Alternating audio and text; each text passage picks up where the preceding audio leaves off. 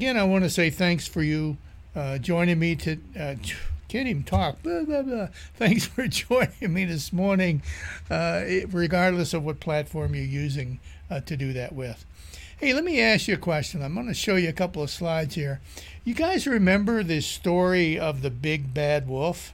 You know, and Little Red Riding Hood and all that kind of stuff. I guess the big bad wolf was one with the pigs, but this is Little Red Riding Hood. Remember the story? I mean, it really is a story based on fear. If you remember, the original story was one where Little Red Riding Hood went through the woods in order to get to her grandma's house, but along the way she encounters this wolf. And the wolf ends up eating her and then going to grandma's and eating grandma. And then a woodsman, a hunter, comes along and he sees what happened and he shoots and kills the wolf guts the wolf like a deer, and then out pops Little Red Riding Hood, you know, and Grandma. It's a horrible story. I mean, when you think about it, it's a story that just would invoke fear in little kids that were being told this story. Yeah, I mean, if I was a kid, I'd be afraid to go into the woods. Well, let me ask you another one. You ever been at an outing or a function or a party or something, and you're you know, outside enjoying the beautiful weather and sun and all that, and you know, you're having a drink of Coke or something, and and all of a sudden you lift it up to your mouth and you take a swig, only to realize that some bees must have gotten in it, and now you have a mouthful of whatever it is you're drinking along with a bee. Oh my gosh, that would uh, be a fearful thing. I know it would be for me because you know what? I'm uh, uh, I'm allergic to bees, so I just can't do that. But that would be a horrible thing to experience.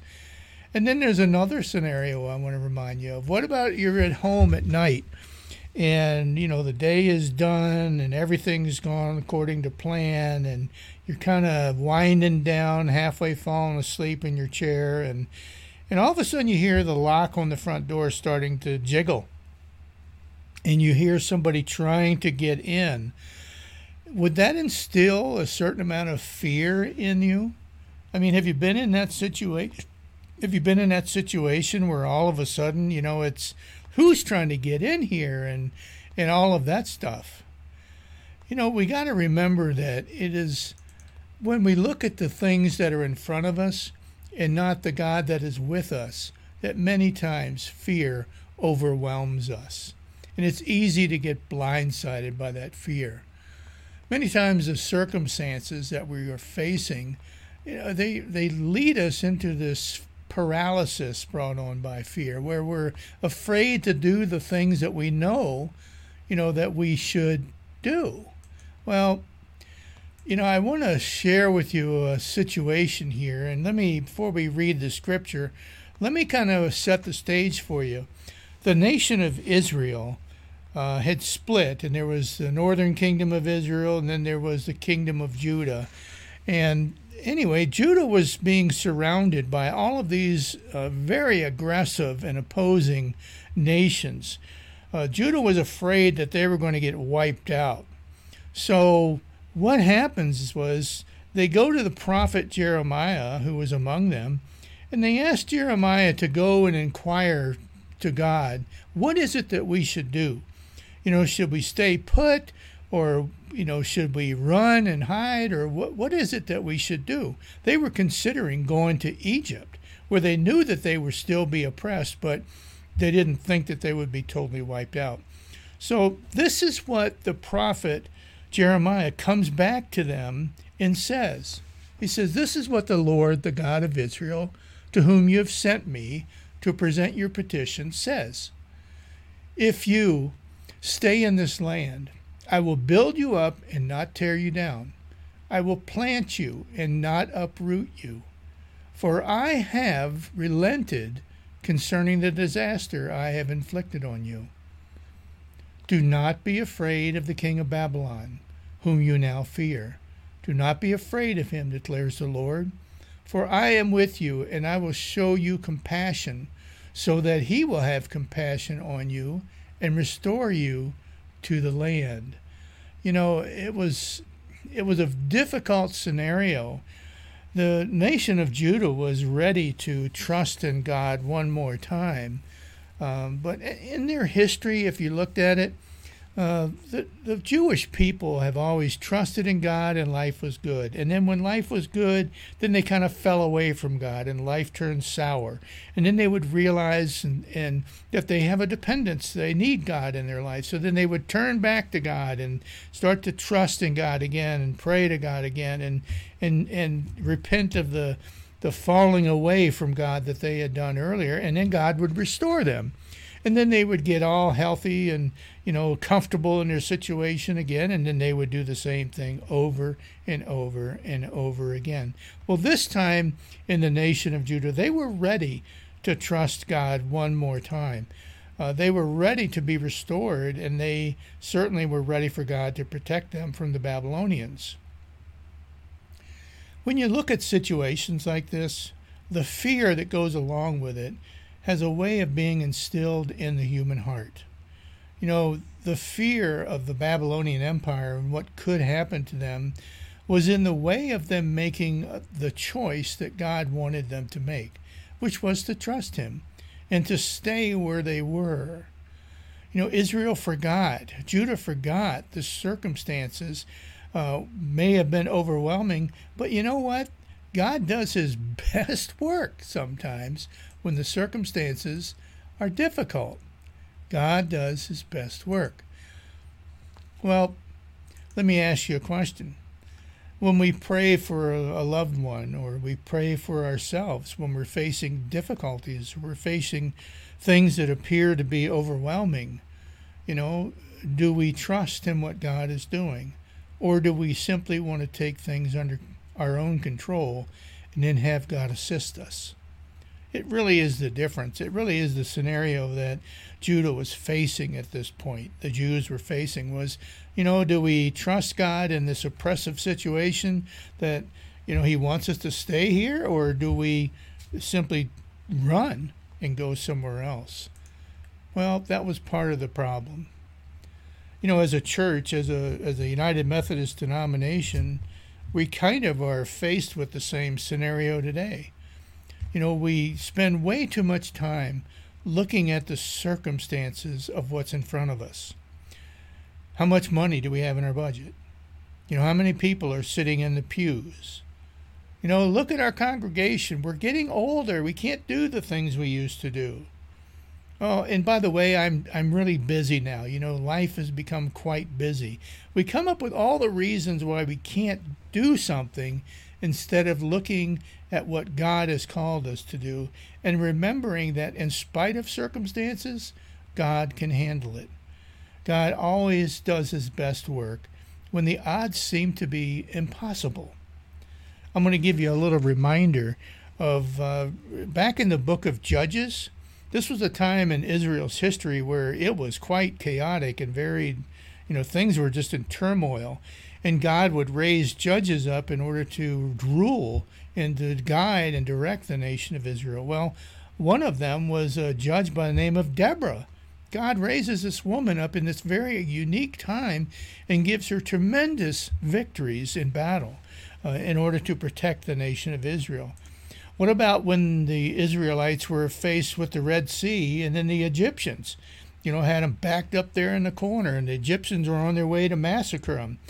God does his best work. What does he do? He parts the Red Sea. And he says, you know, and by the way, the, the ground will be dry so your sandals don't get all muddy when you walk across. What about when God used the donkey to reason with this prophet Balaam? You know, God does his best work when things seem impossible. And we have to remember that God does not have limitations, they just are not there. Well, let me continue on with this story. And Jeremiah continues with what God had told him. However, if you say, We will not stay in this land, and so disobey the Lord your God, and if you say, No, we will go and live in Egypt, where we will not see war or hear the trumpet or be hungry for bread, then hear the word of the Lord, you remnant of Judah. This is what the Lord Almighty, the God of Israel, says If you are determined to go to Egypt, and you do go and settle there, then the sword you fear will overtake you there, and the famine you dread will follow you into Egypt, and there you will die. You know, I, I got to tell you, fear is one of these things that just becomes so overwhelming many times in our life. I want you to notice, though, how God always gives us the choice. You see, He gives us His free will and He wants us to exercise it, but in faith and in trust in who He is. God always seems to give us the choice, just like He was giving Judah back then. Yeah, you can go to Egypt, but this is what's going to happen. Or you can stay here, and it's going to be difficult, but I'll get you through it, and I'll continue to build you up. Well, what does that say about, you know, our church today, the Church of Christ worldwide, as we face all kinds of problems and, you know, all kinds of discriminations and all kinds of issues we face in the world? Should we become fearful? Should we run and jump ship and go hide somewhere? Or do we simply trust that God, in His unlimited power and omnipotence, can handle whatever the problem is uh, that we're facing? You know, the nation of Israel uh, and Judah, the Jewish people, all throughout their history, they had had this problem, the same one that we face today. And that is that being a, a faithful follower of God is a very difficult place to be. There's so much opposition to it. There's so many times that we that we fall away from trusting in God because we don't get the things that we want. You know, you, you got to remember we don't always get what we want. God's plan for us is not to give us, you know, the rose garden here. The plan for us is to redeem his people, is to redeem us from the life that we have been living outside of a relationship with God. Jeremiah is is urging these people to remain faithful, to seek God's countenance and to seek God's provision in their life. Eh, I want you to see that the that what God was asking them to do wasn't terminal. It was simply corrective. Stay, you know, right where you are, and I will withhold many of the things that Babylon would normally do to you and that you would expect them to do to you. But he says, I'm gonna I'm gonna show you compassion and I'm gonna show you so much compassion that even the king of Babylon will show you compassion. So why were they so afraid? Well, Nebuchadnezzar again was uh, he was a maniac. He was just as, as, cruel as they could get. You know, he had pillaged uh, the you know, the treasures from Solomon's temple. He had took 10,000 of the Jewish fighting men into captivity. Uh, and what is, what is the people, what does the leadership in Jerusalem when all this is going on do? They continue to follow their pagan ways. You see, they refuse to turn to God and repent. They continue to want to do things their way. Friends, it doesn't work. And believe me, I have tried. I have tried so many times in my life to do things my way, and it just simply doesn't work. We need to remember that it is in God that we can trust, and in God that we need to trust.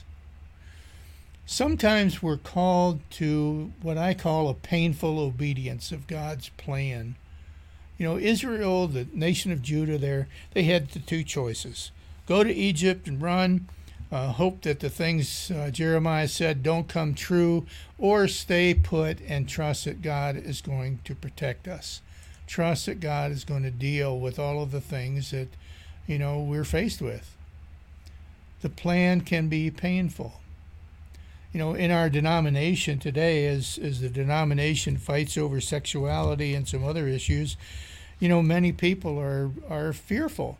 They're fearful, fearful, can't even talk fearful about what is going on with their church. This is the church I grew up in. It's a church that I'm used to. It's a church that, you know, I've come to faith in. You know, I, have come to learn who God is, and I've come to, to grow in my relationship with Jesus in this church, and it looks like it's falling apart around me. Is that what God wants us to do? No. He doesn't want us to be fearful about those things. He wants us to remain faithful and to continue to trust in what He's doing. You know, I want you to see that that God's plan for us is not always one that is without difficulties. You know, there will be the illnesses. There will be the times when the illness doesn't go away. There will be the times when we have to deal with loss. There will be the times when, you know, things the rent doesn't get paid and the you know, the the kid that we've prayed for for so many years continues down a road of destruction. There's there's all of these things that will continue to take place. Don't let the fear of those things overwhelm you or to drive your faith into the ground. Continue to trust in the presence of God, the provision of God, and just understand that that's how God wants things to be so that we might have a right relationship with him. So that's my hope and prayer for you this week is that we would realize and, and wrestle with it's not always going to work out the way we see it, the way we want it. But what will work out is God's plan. And we need to be open enough and trusting in God enough to be a part of it. Remembering that one day we will all be united, reunited in the kingdom of heaven. Friends, thanks and God bless, and I hope you have a great week. Tough Questions for God is a teaching ministry of the Rosebush United Methodist Church, where we challenge our faith with some of the most difficult issues. Tough Questions for God is available on Facebook Live Sundays at 11:30 a.m. or go on our website at toughquestionsforgod.org and just follow the links on the homepage for YouTube or via podcast. Thanks for joining, and don't forget to like and share. God bless.